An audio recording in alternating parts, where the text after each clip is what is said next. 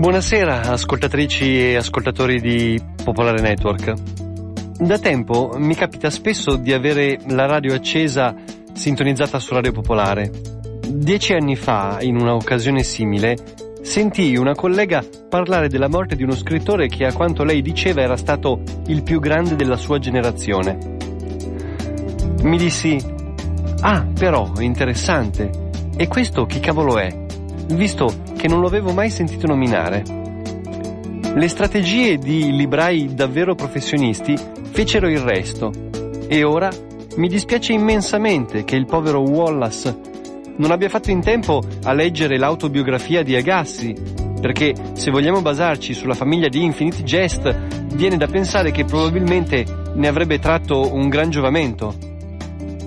Wallace questa sera lo sentiremo raccontato tra gli altri dalla voce di un suo amico che lo ha conosciuto personalmente e a lungo, lo scrittore Jonathan Franzen. David era in grado di scrivere del tempo atmosferico con una bravura pari a quella di qualunque autore lo avesse preceduto, ed amava i suoi cani di un amore più puro di quello che provava per qualunque altra persona o cosa, ma la natura in sé non lo interessava, ed era totalmente indifferente rispetto agli uccelli. Una volta, mentre stavamo guidando vicino a Stinson Beach, in California, avevo fermato l'automobile per regalargli la vista al telescopio di un chiurlo americano, una specie la cui magnificenza per i miei occhi è palese e rivelatrice. Lui guardò attraverso le lenti per un paio di secondi prima di distogliere lo sguardo con una evidente noia. Sì, disse con il suo particolare tono di vuota cortesia. Carino. Durante l'estate prima che morisse, sedendo insieme a lui nella sua veranda mentre lui fumava sigarette, non riuscivo a distogliere gli occhi dai colibrì attorno a casa sua e mi intristì il fatto che lui non riuscisse a vederli. E mentre faceva i suoi pisolini pomeridiani pesantemente aiutati dalle medicine, io studiavo gli uccelli dell'Ecuador in vista di un viaggio in arrivo e compresi che la differenza tra la sua tristezza impossibile da gestire e le mie insoddisfazioni gestibili era che io riuscivo a sfuggire me stesso nel piacere di guardare gli uccelli e lui no. Era malato, sì, e in un certo senso la storia della mia amicizia con lui è semplicemente che amavo una persona che era malata di mente. La persona depressa poi si uccise, in una maniera calcolata per infliggere il più grande dolore possibile alle persone che amava. E noi che lo amavamo ci ritrovammo arrabbiati e traditi. Traditi non semplicemente dal fallimento dell'amore che avevamo investito, ma dalla maniera in cui il suo suicidio lo portò via da noi e trasformò la persona in una pubblica leggenda persone che non avevano mai letto la sua narrativa o che non lo avevano mai sentito nominare, lessero il discorso che aveva tenuto al Canyon College, pubblicato dal Wall Street Journal, e piansero la perdita di un'anima grande e gentile. Una fondazione letteraria che non si era degnata mai nemmeno di avere uno dei suoi libri come finalista per un premio nazionale, si trovò unita nel dichiararlo un tesoro nazionale perduto. Ovviamente lui era un tesoro nazionale, ed essendo uno scrittore non apparteneva ai suoi lettori meno di quanto appartenesse a me. Ma se sapevi che il suo vero carattere era più complesso e dubbio di quanto non gli venisse riconosciuto, e se sapevi anche che era più amabile, più divertente, più buffo, più bisognoso, più ferocemente in guerra con i suoi demoni, più smarrito, più infantilmente trasparente nelle sue bugie ed incongruenze, rispetto al benigno e moralmente chiaroveggente santo artista che stavano facendo di lui, era comunque difficile non sentirsi ferito dalla parte di lui che aveva scelto l'adulazione degli sconosciuti piuttosto che l'amore delle persone che gli erano più vicine. Le persone che conoscevano meno David sono le più portate a parlare di lui in termini di santità. Questa cosa è resa particolarmente strana dalla quasi perfetta assenza nella sua narrativa dell'amore comune, intime relazioni d'amore che per la maggior parte di noi sono una fondamentale fonte di significato non trovano posto nell'universo narrativo di Wallace. Quello che troviamo invece sono personaggi che tengono nascoste alle persone che li amano le loro compulsioni spietate, personaggi che pianificano di apparire capaci di amore o di provare a se stessi che quello che sembra amore è solo interesse personale travestito, o, al massimo, personaggi che dirigono un amore astratto o spirituale verso qualcuno di profondamente repellente, la moglie che perde fluido dal cranio in Infinity Jest, lo psicopatico nell'ultima delle interviste con gli uomini schifosi. La narrativa di David è popolata da dissezionatori, manipolatori e isolati emotivi. Eppure le persone che ebbero un contatto solo fugace o formale con lui presero in parola la sua assai laboriosa iperpremura e la sua saggezza morale. Don't, don't, don't, Now here's what I want you all to do for me. Bang! Caught you looking for the same thing. It's a new thing. Check out this I bring. Uh-oh, the roll below the level cause I'm living low next to the base. Come on! Turn up the radio. They're claiming I'm a criminal. But now I wonder how. Some people never know. The enemy could be the Frank Guardian. I'm not a hooligan. I rock the party and clear all the madness. I'm not a racist. Preach to teach the Cause some they never had this. Number one, never wanna run about the gun. I wasn't licensed to have one. The minute they see me, fear me. I'm the epitome of public enemy. Use, abuse without clues. I refuse to blow a fuse. They even had it on the news. Don't believe the hype. Don't, don't, don't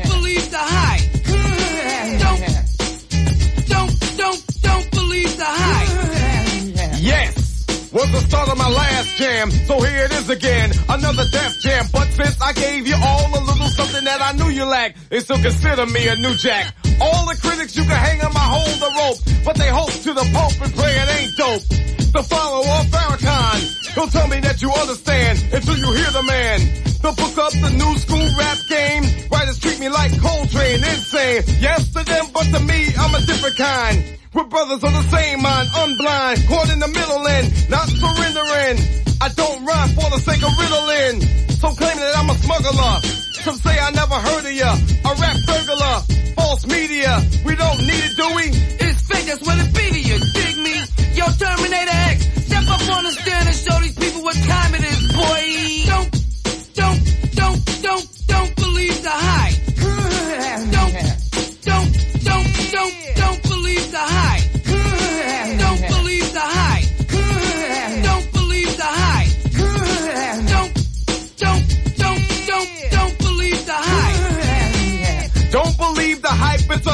a sequel. As an equal, can I get this through to you? My 98 booming with a trunk of funk. All the jealous punks can't stop the dunk.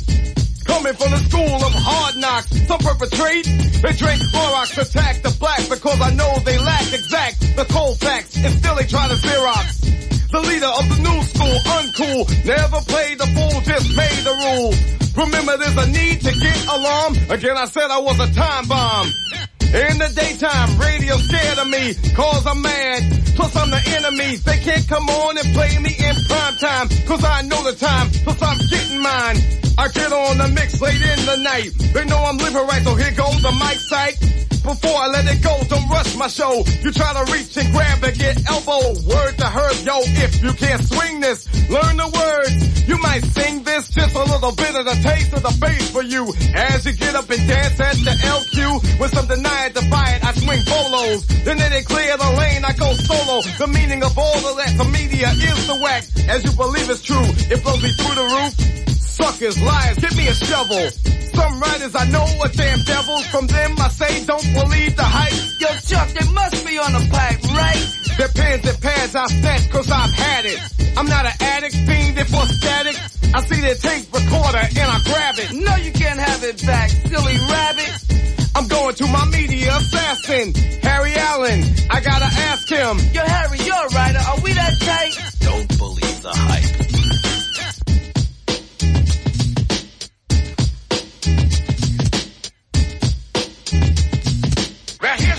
What I you all to do for me. Don't believe, don't, don't, don't believe the hype.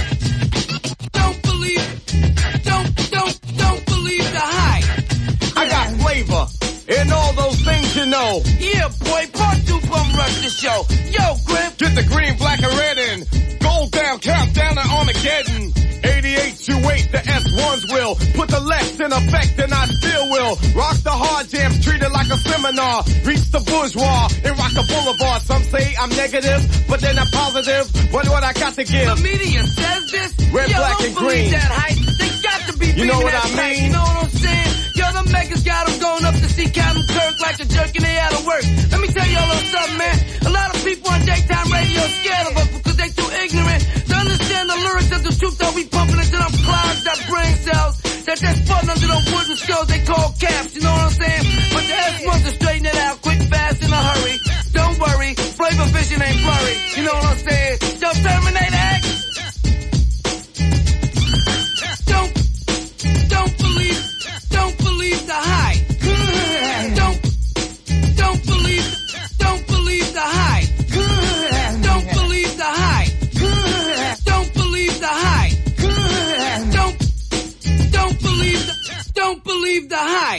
La cosa curiosa della narrativa di David, però, è quanto riconosciuti e confortati, quanto amati si sentono i suoi lettori più devoti quando la leggono. Nel senso che ognuno di noi è abbandonato sulla propria isola esistenziale e credo sia abbastanza corretto dire che i suoi lettori più sensibili sono lettori che hanno confidenza con gli effetti isolanti a livello sociale e spirituale della dipendenza, della compulsione o della depressione. Acchiappavamo con gratitudine ogni nuova comunicazione proveniente da quella isola più lontana di tutte, che era David. Dal punto di vista del contenuto, ci diede il peggio di sé, con una intensità di autoanalisi che merita di essere paragonata a quelle di Kafka e Kierkegaard e Dostoevsky. Descrisse gli estremi dei suoi propri narcisismo, misoginia, compulsività, autoillusione, moralismo e teologizzazione disumanizzanti, dubbio sulla possibilità dell'amore e prigionia in note a pie pagina dentro note a pie pagina di consapevolezza di sé. Tuttavia, a livello di forma e intenzione, proprio questa catalogazione della perdita di speranza sulla sua autentica bontà viene ricevuta dal lettore come un dono di autentica bontà. Sentiamo l'amore della concretezza della sua arte e per quell'amore lo amiamo. L'amicizia tra David e me era fatta di confronti e contrasti e competizione fraterna. Alcuni anni prima di morire firmò le mie copie rilegate di due dei suoi libri più recenti. Sulla pagina con il titolo di uno di essi trovai il contorno disegnato della sua mano. Sulla pagina con il titolo dell'altro c'era il disegno di una erezione talmente grande che finiva fuori dalla pagina con a fianco una piccola freccela scritta scala 1 a 1. Una volta, in presenza di una ragazza che frequentava, lo sentii descrivere la ragazza di un altro come il suo paragone di femminilità. La ragazza di David, con splendida lentezza, lo guardò una volta, poi una seconda, e disse Cosa? Al che David, il cui vocabolario era tra i più estesi dell'emisfero occidentale, fece un respiro profondo e, mentre lo buttava fuori, disse Mi sto accorgendo all'improvviso che non ho mai davvero saputo cosa significa la parola paragone. Era adorabile nel modo in cui sono adorabili i bambini ed era capace di ricambiare l'amore con una purezza infantile. Se malgrado tutto l'amore è escluso dal suo lavoro, è perché non ha mai davvero avuto la sensazione di meritare di riceverlo. È stato prigioniero per tutta la sua vita sull'isola del sé. Quelle che da lontano sembravano dolci ondulazioni erano in realtà picchi scoscesi. A volte era matto solo un piccolo pezzo di lui, a volte quasi tutto, ma da adulto non è mai stato del tutto non matto. Quello che aveva visto nel suo S, mentre con le droghe e l'alcol cercava di sfuggire alla sua isola prigione solo per ritrovarsi ancora più imprigionato dalla dipendenza, sembra non avere mai cessato di corrodere il suo senso di essere amabile. Anche dopo che si era ripulito, anche decenni dopo il suo tentativo di suicidio in tarda adolescenza, anche dopo la sua lenta ed eroica costruzione di una vita per se stesso, sentiva di non meritare. E questa sensazione era intrecciata verso la fine al punto da non essere più distinguibile con il pensiero del suicidio, che era la via di uscita sicura dalla sua prigionia, più sicura della dipendenza, più sicura della narrativa e, alla fine, più sicura dell'amore. Zadie Smith, scrittrice. L'immagine popolare di Wallace era quella di un freddo scrittore cerebrale che aveva paura della connessione emotiva della narrativa. Ma non è di questo che egli aveva paura. Le sue storie vanno nella direzione opposta. Sono terrorizzate dalla possibilità che non ci sia nessuna connessione emotiva. Questo è quello che i suoi uomini schifosi hanno davvero in comune, molto più della misoginia. Conoscono le parole per tutto e il significato di niente. che ha un'idea strana da esplorare con la narrativa, visto che la narrativa ha un impegno attitudinale all'idea che il linguaggio è dove troviamo la verità. Per Wallace, però, le verità più profonde esistevano in un regno diverso. Una volta ha detto, credo che Dio abbia delle lingue specifiche, una di esse è la musica e una di esse è la matematica. Di sicuro, in brevi interviste, il nostro umano linguaggio quotidiano manca il bersaglio, anche nella sua apparente chiarezza, soprattutto nella sua chiarezza. La cosa curiosa di questi uomini è come usano la loro verbosità come una sorta di armatura, un elaborato schermo da piazzare tra sé e il mondo. La narrativa parla di cosa vuol dire essere un cazzo di essere umano. Se parti dal presupposto che ci sono elementi negli Stati Uniti di oggi che rendono particolarmente difficile l'essere umani per davvero, allora forse metà del lavoro della narrativa è mettere in scena cos'è che lo rende difficile. L'altra metà è mettere in scena il fatto che adesso noi siamo ancora esseri umani.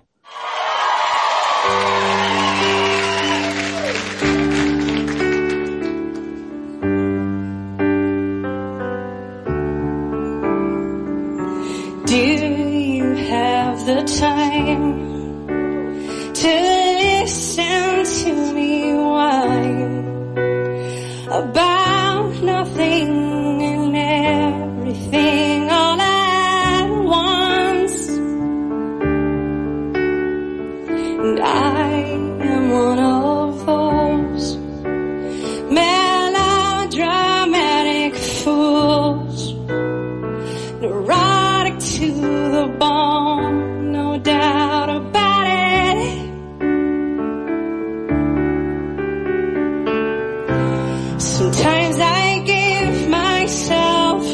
the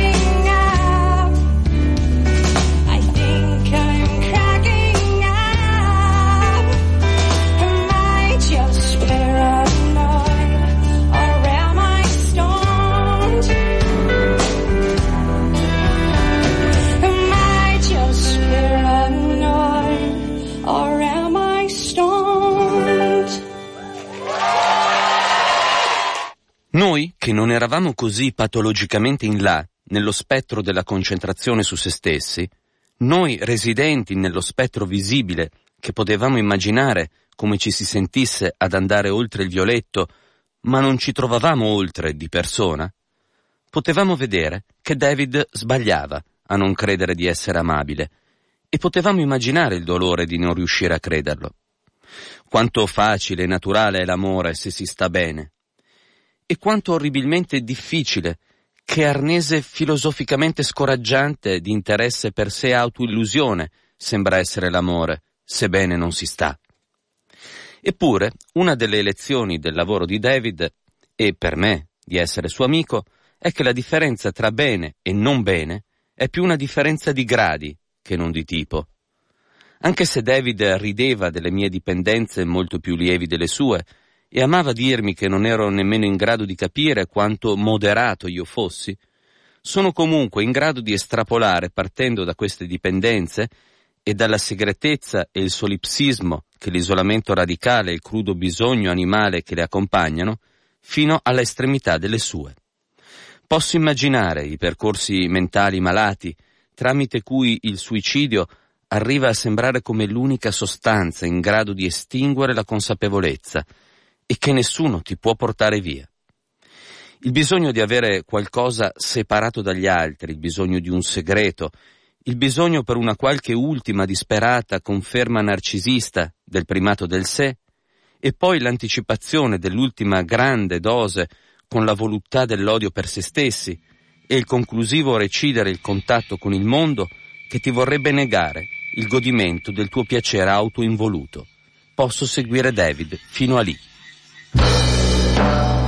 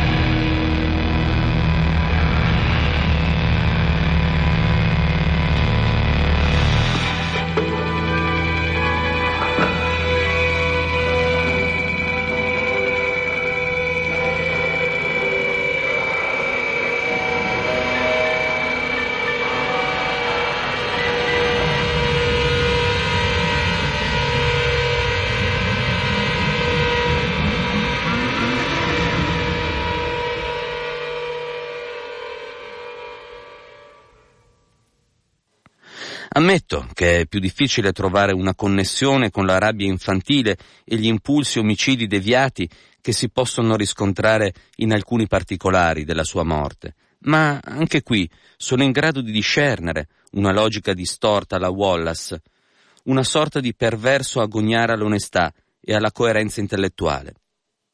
Per meritare la condanna a morte che aveva pronunciato per se stesso, l'esecuzione della sentenza doveva offendere profondamente qualcuno. Per dimostrare una volta per tutte che davvero non meritava di essere amato, era necessario tradire nella maniera più schifosa possibile quelli che lo amavano di più, uccidendosi in casa e rendendoli testimoni diretti del suo atto. E la stessa cosa era vera per il suicidio in quanto mossa per la carriera, che era il genere di calcolo voglioso di adorazione che disprezzava in se stesso, e avrebbe, se pensava di poterla fare franca, negato di essere conscio di stare compiendo, e, se lo smascheravi, avrebbe poi ammesso con una risata o una smorfia che sì, era davvero capace di fare una scelta simile. Immagino che il lato di David che spingeva per seguire l'esempio di Kurt Cobain, parlargli nella voce ragionevole e seducente del diavolo in Le lettere di Berlicche, che era uno dei libri preferiti di David, e sottolineare che la morte per mano propria avrebbe simultaneamente soddisfatto la sua riprovevole fama per un vantaggio di carriera, e, poiché avrebbe rappresentato una capitolazione a quel lato di sé che il suo lato migliore sotto attacco percepiva come malvagio, avrebbe confermato la validità della sua condanna a morte. Questo non significa che abbia passato i suoi ultimi mesi e le sue ultime settimane in una animata conversazione intellettuale con se stesso, come in Berlicche o con il grande inquisitore. Era così malato, verso la fine, che ogni nuovo pensiero nascente che aveva, su qualunque argomento, andava immediatamente a finire nel gorgo della identica convinzione del suo non valere niente, causandogli un dolore e un'angoscia continui.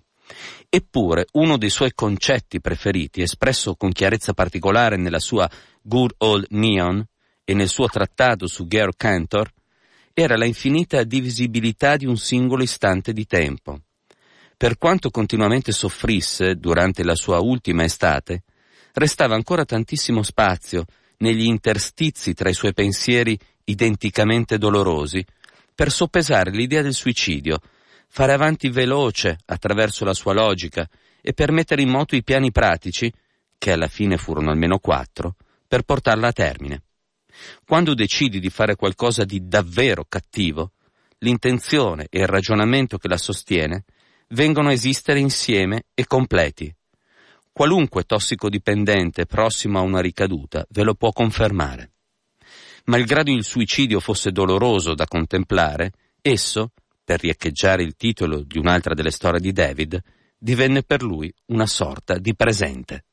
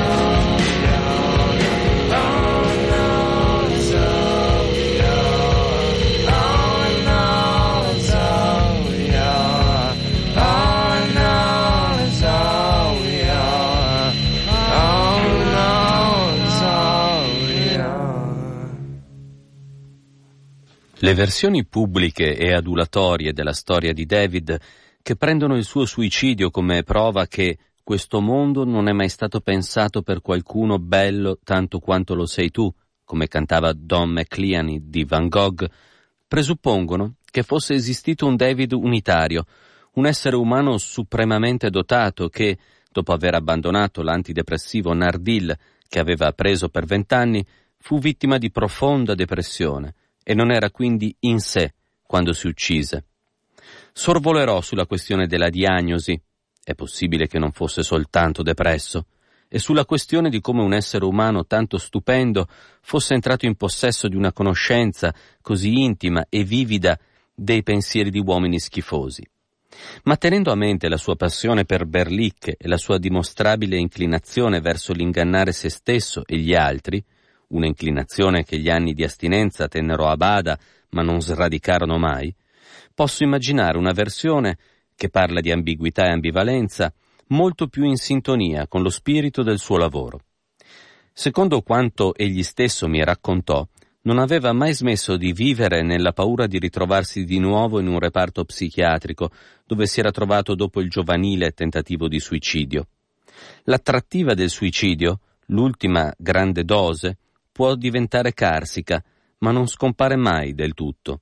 Di sicuro David aveva delle buone ragioni per interrompere il Nardil, la sua paura che gli effetti fisici di lungo periodo potessero accorciare la bella vita che era riuscito a costruire per se stesso, il suo sospetto che gli effetti psicologici potessero stare interferendo con le cose migliori della sua vita, il suo lavoro e le sue relazioni. E aveva anche ragioni meno buone dettate dall'ego, un desiderio perfezionista di essere meno dipendente dalle sostanze, una repulsione narcisista al vedere se stesso come permanentemente malato di mente. Quello che faccio fatica a credere è che non avesse anche delle ragioni davvero cattive per farlo. Al di sotto della sua bellissima intelligenza morale e della sua amabile umana debolezza, sfarfallava la vecchia consapevolezza da tossico, l'io segreto che, dopo decenni di soffocamento da parte del Nardil, intravide alla fine la sua possibilità di liberarsi e procedere per la sua strada suicida. Questo dualismo fu messo in scena durante l'anno che seguì al suo abbandono del Nardil. Prese decisioni strane e apparentemente autodanneggianti per quel che riguarda il suo benessere, si impegnò in un discreto ammontare di raggiri dei suoi strizzacervelli, dei quali si può solo avere pietà per essersi ritrovati un caso così brillantemente complicato. E alla fine creò un'intera vita segreta dedicata al suicidio.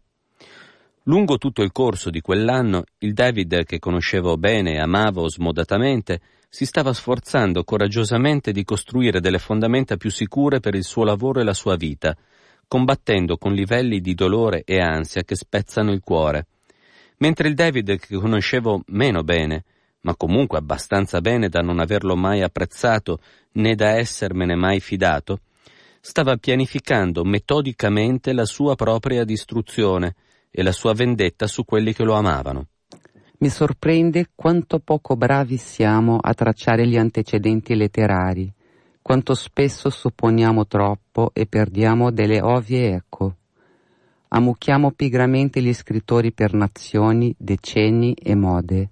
Immaginiamo Wallace come l'unico figlio di Delilo e Pinchon. In realtà Wallace aveva gusti cattolici e non ci dovrebbe sorprendere di trovare, insieme a Sartre, tracce di Philip Larkin, una sua grande passione. La paura che Wallace ha dell'automatismo è acutamente larchinesca, così come la sua attenzione per quel particolare momento nelle nostre vite in cui ci accorgiamo di essere più vicini alla nostra fine che al nostro inizio. E la noia era il grande tema di entrambi. Ma nel grande tema vi è una grande differenza. Wallace voleva mettere in discussione la noia come una mortale attitudine postmoderna un tentativo di sorpassare l'esperienza da parte di un popolo che si è abituato a una realtà mediata. Dove Larkin era pietrificato dall'accumularsi della futilità umana, Wallace era interessato tanto alla comunicazione quanto lo era alla finitezza. Era, nel senso più ampio del termine, un moralista. Quello che per lui importava di più non era la fine, ma la qualità della nostra comune esperienza umana prima della fine, mentre siamo ancora qui. Nel 2005 Wallace tenne un discorso al Kenyon College che comincia così. Greetings, thanks, and congratulations to Kenyon's graduating class of 2005.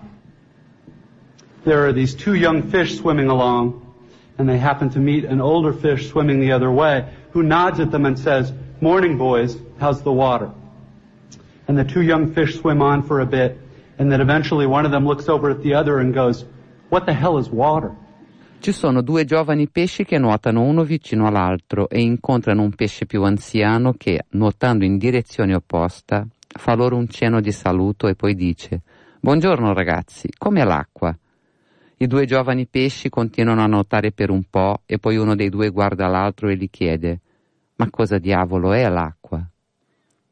E finisce dicendo La verità con la V maiuscola è sulla vita prima della morte sul valore reale di una vera istruzione che non ha quasi nulla a che spartire con la conoscenza e molto a che fare con la semplice consapevolezza, consapevolezza di cosa è reale ed essenziale, ben nascosto, ma in piena vista davanti a noi in ogni momento, per cui non dobbiamo smettere di ricordarci più e più volte.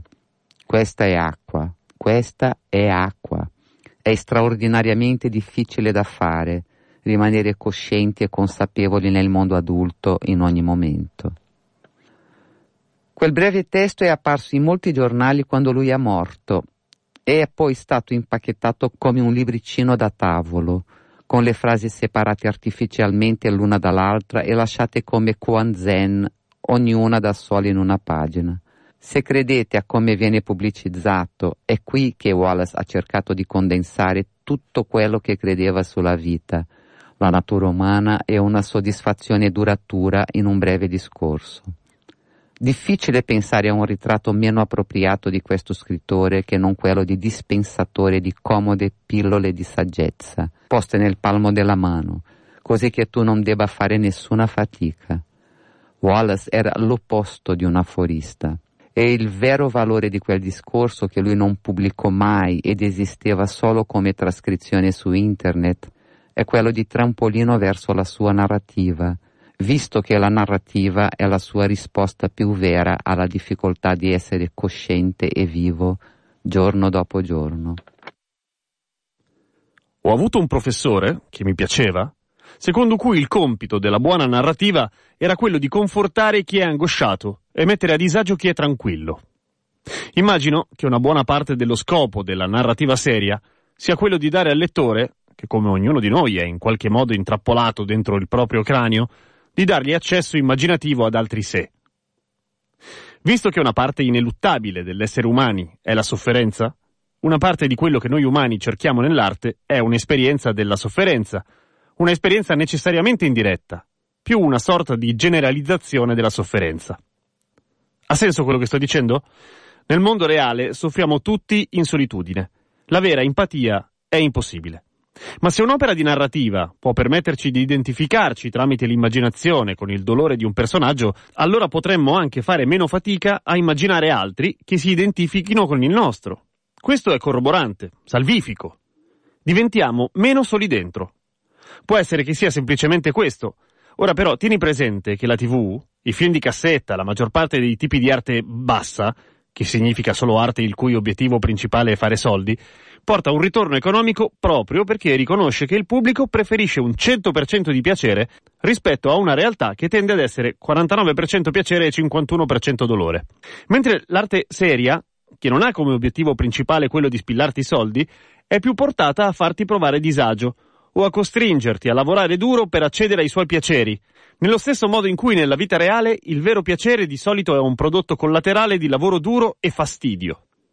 Quindi per il pubblico dell'arte, specialmente un pubblico giovane che è stato cresciuto con l'aspettativa che l'arte sia piacevole al 100% e di un piacere che non richiede sforzi, risulta difficile leggere e apprezzare la narrativa seria. Questa non è una buona cosa. Il problema non è che i lettori di oggi sono stupidi, io non lo credo. È solo che la televisione e la cultura dell'arte commerciale li hanno addestrati ad essere in un certo senso pigri e infantili nelle loro aspettative. Ma questo fa sì che cercare di coinvolgere i lettori di oggi a livello sia di immaginazione che di intelletto risulti più difficile di quanto non sia mai stato prima.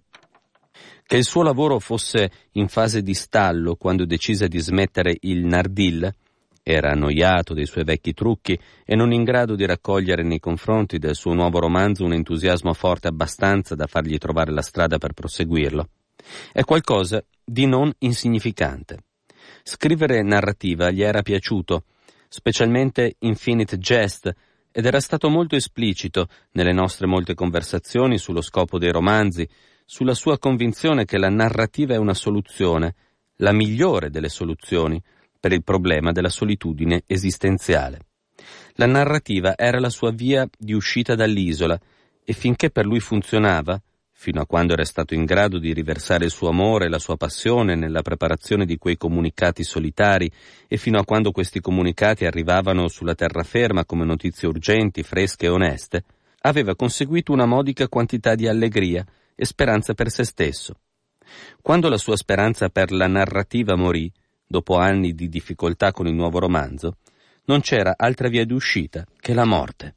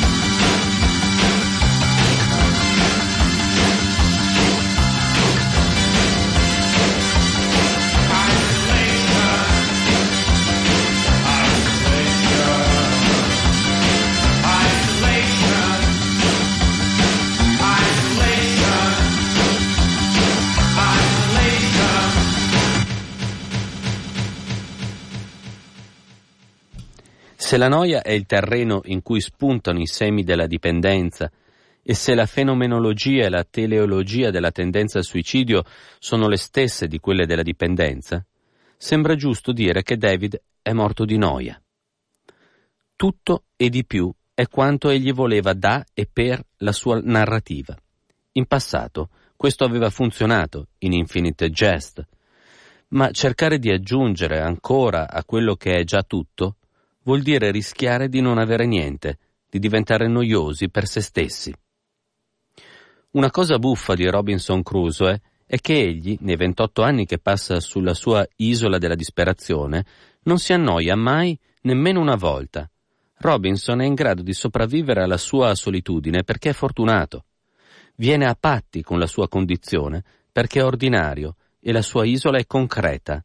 David, che era straordinario e la cui isola era virtuale, alla fine per sopravvivere non aveva altro che il suo proprio interessante sé. E il problema del trasformare se stessi in un mondo virtuale è analogo al problema del proiettare noi stessi su un cybermondo. Non c'è fine agli spazi virtuali in cui cercare una stimolazione, ma la loro stessa infinità, la stimolazione perpetua senza soddisfazione, diventa prigionia.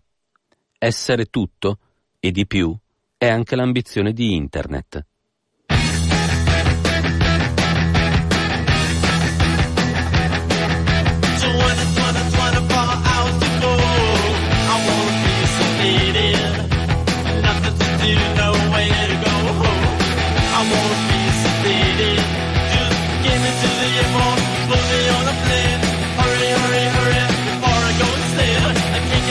fingers. I can't control my brain. Oh no.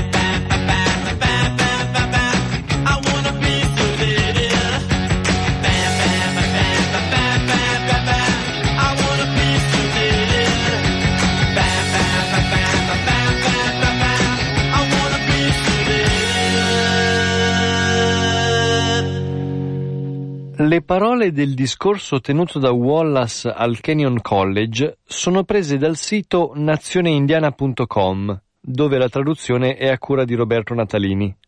Le parole di Jonathan Franzen che avete ascoltato erano prese dal saggio Farther Away, contenuto nella raccolta omonima. Quelle di Zadie Smith provengono dal saggio The Difficult Gifts of David Foster Wallace, contenuto nella raccolta Changing My Mind, saggio da cui provengono anche gli estratti di Wallace. L'adattamento italiano del materiale è a cura di Alfonso Vinassa, mentre le voci che avete sentito durante il corso dello speciale sono quelle di Monica Pais, Alessandro Principe e Giampiero Kesten, ai quali va il mio ringraziamento per la disponibilità. La lista dei brani musicali ascoltati, così come il podcast dello speciale, sono reperibili sul sito di Radio Popolare dove è anche possibile sottoscrivere l'abbonamento per diventare sostenitori dell'emittente, mentre per gli eventuali commenti siete pregati di scrivere all'indirizzo vinassa radiopopolare.it. Grazie per l'ascolto. Negli Stati Uniti c'è sempre stata una forte e distintiva avversione verso la frustrazione e la sofferenza, o comunque sembra prettamente occidentale industriale. Nella maggior parte delle altre culture, se qualcosa ti fa male, se hai un sintomo che ti porta a soffrire, questo viene visto come naturale e salutare, un segno che il tuo sistema nervoso sa che qualcosa non va. Per queste culture, sbarazzarsi del dolore senza occuparsi della causa profonda sarebbe come spegnere un allarme antincendio mentre il fuoco sta ancora bruciando.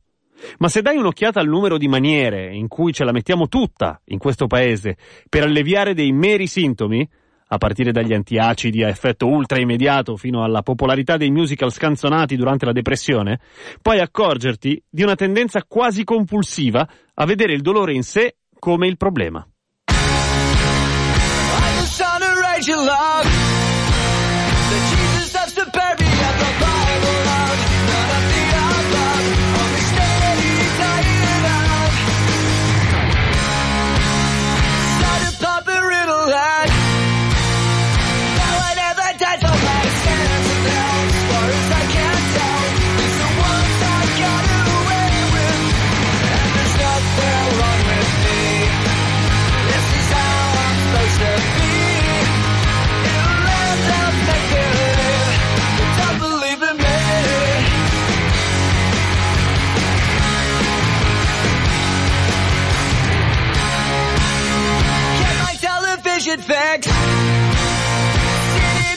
Crucifix, I